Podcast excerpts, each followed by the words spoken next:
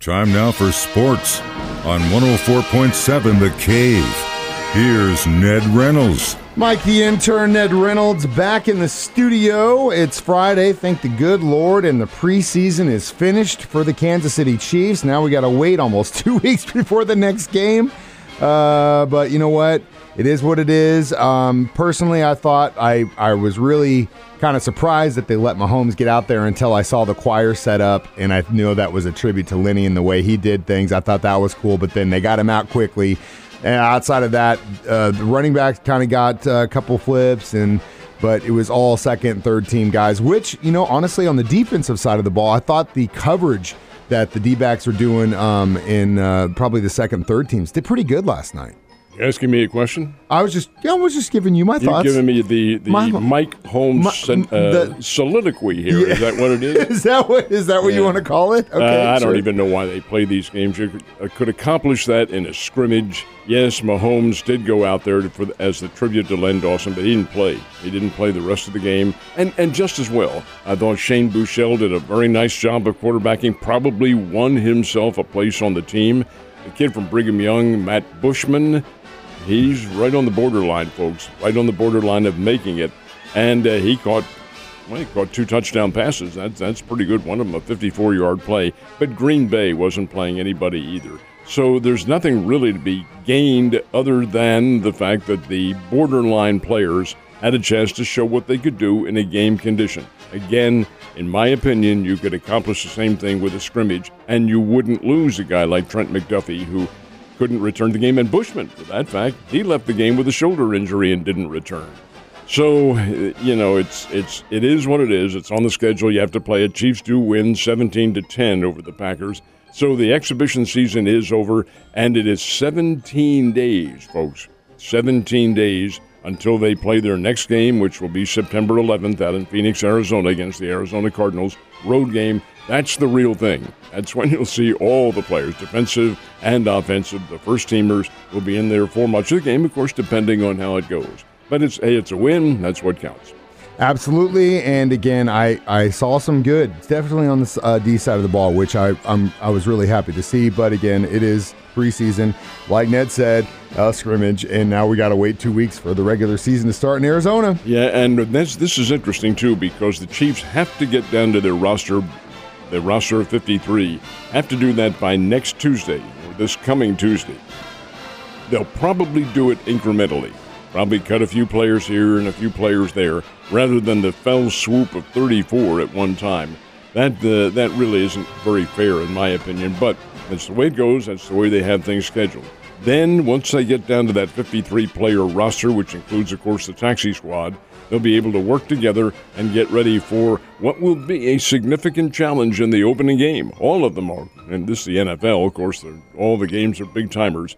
But uh, you're facing a, a really good Arizona Cardinals team that has visions of making the postseason, which would be really interesting if they were able to. Cardinals have a history of starting out poorly, playing well at midseason, and then kind of collapsing. Has a lot to do, I think, with their organization. But they have a lot of talent on that ball club, and playing them in the opening game, that's going to be tough for Kansas City. Hell yeah, but it's always going to be tough for the Chiefs. Um, but uh, football is not over. There's plenty of preseason today, tomorrow, and Sunday, and college ball happening this weekend too. Well, college ball is exactly right. You have a game, probably, I I hesitate to call it a marquee game, but it is the Big Ten Conference opener, but it ain't in this country. It's in Dublin, Ireland, and that's Northwestern against Nebraska, and that's a Big Ten Conference game. You do have some others that are going on that do merit some interest.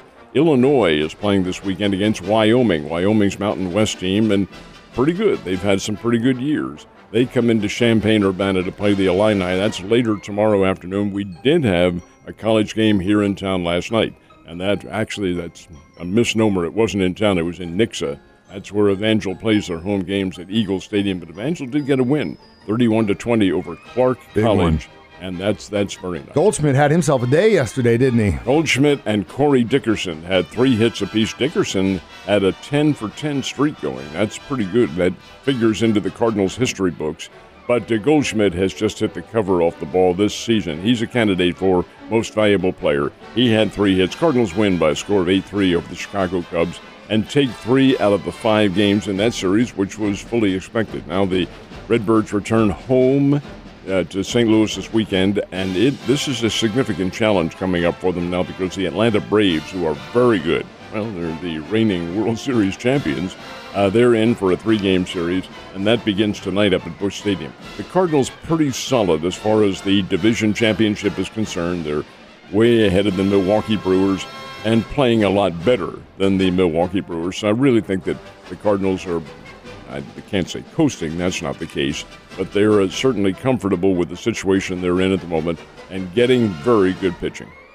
And it's nice to see. But like you guys were talking about last night, it, I, I, one of the guys said, you know, it's the time you want to be hot. I'm almost, I still feel like it might be too early to be this been. hot. May have so been. We'll, we'll find we'll that see. out a little bit later on, depending on the scheme yeah. of things. Yeah. But they did get hot earlier than they did last year. Last year they had the 17 game winning streak yeah, and, and, and morphed into September. Uh, well, this was a lot earlier. We'll see. Yeah, we'll see, and maybe they maybe they come back, or you know what, it could get hotter. All right, who's got the early lead in the battle for the five million dollar prize? Scotty Scheffler, as you fully expected. Scheffler is the top points getter during the during the year. He has the most FedEx points, so he started the tournament yesterday. This is the final PGA event of the year called the PGA Championship, the Tour Championship. And Scheffler started 10 under par. That's the ruling that they give that the top player in points gets to start at 10 under par and two strokes ahead of the field. Well, he did even better than that. He was five under for the tournament, so Scheffler is 15 strokes under par going into the second round and five ahead of Xander Schauffele, who is in second place. The winner of this one gets $15 million, folks. That's a lot of money and that's the championship for winning the, the FedEx playoffs, which is what this is. There was to have been the top 30 golfers playing. The field is cut after the first round. It's top 29 this year because uh, Will Zalatoris had to bow out with a back injury. Still, it's pretty doggone good, and the PGA incident, we're going to get into this probably next week, is coming up with plans now to rebut the LIV Tour and make things a little bit more amenable to the current PGA players. One statement that I did find that was very interesting from the commissioner of the PGA before this tournament started, he was asked twice, twice, the LIV players, will they be allowed back ever? The answer was negative. No, they made a decision, they're out. Period, exclamation. Man, it's crazy because it, it's because as a as a pro ball player, if you wanted to go play in a summer league or something, and they never do that because it'd be harmful to their body, and they, it's already enough to play a season. They could do that. The NFL's not going to squash them. You go play exhibition football all you want within within rules, but but no, not really, Mike. The, the contracts are pretty pretty much uh, uh, designed to prevent something like that. Don't that. basketball players do that though? Not really they they have a summer league. Yeah, yeah. That's within the contract, and that's more of kind of a minor league setup Correct. too. Then, huh? Well, then I guess it makes sense if that if the PGA is going to do that, everyone else does it. Might as well make them do it. It happened, as a matter of fact, prior to the remember the uh, Pro Bowl All Star game when it used to be played in Honolulu. Yeah, yeah, yeah. yeah. Some of the players got out and were on the beach one day before the game. They're throwing the football around and having a little fun and all that. The guy blew out his knee, one of the Pro Bowl All Stars, and they said, enough of this. Yeah, enough. and that's why you don't see Patrick Mahomes playing any pickup basketball games anymore. All right, last but not least, it's opening night for high school football in Missouri. Where's Ned going to be tonight? And will be for the Kickapoo game with Hillcrest. We'll be over at that one. But the big one, the marquee game, is in Webb City tonight two potential state champions playing each other Webb City and Nixa. Nixa is Class 6. Webb City is the defending state champion in Class 5. They are different because of the enrollment, but these are great football teams. Webb City is the state champion as far as numbers of wins. They have 16 state championships. That's more than any other school in Missouri. St. Genevieve Valley Catholic is next, I believe, with 15, but Webb City with 16 leads it. They play Nixa tonight. That's a dandy. Mentioned the Hillcrest the Kickapoo game. Springfield Glendale goes to Waynesville tonight. Lebanon comes here to town to play Parkview over at Kennedy Stadium. Nevada expecting a very good year against Springfield Catholic tonight over at Catholic. And Carl Junction comes to the area to play Ozark. So there are some very good games, and that's just really scratching the surface. Almost all of them are opening tonight. There are some games on Thursday and some Saturday because of the lack of game officials. Need those referees and other officials badly, folks. They need them badly, but because of the lack, they've had to alter the schedule a little bit. See what happens. Maybe we'll get a greater influx onto the officiating roster. It'd be nice to see. And if you're sitting there and you're like, man, I'm not doing anything. I love football. Try it. You might like it.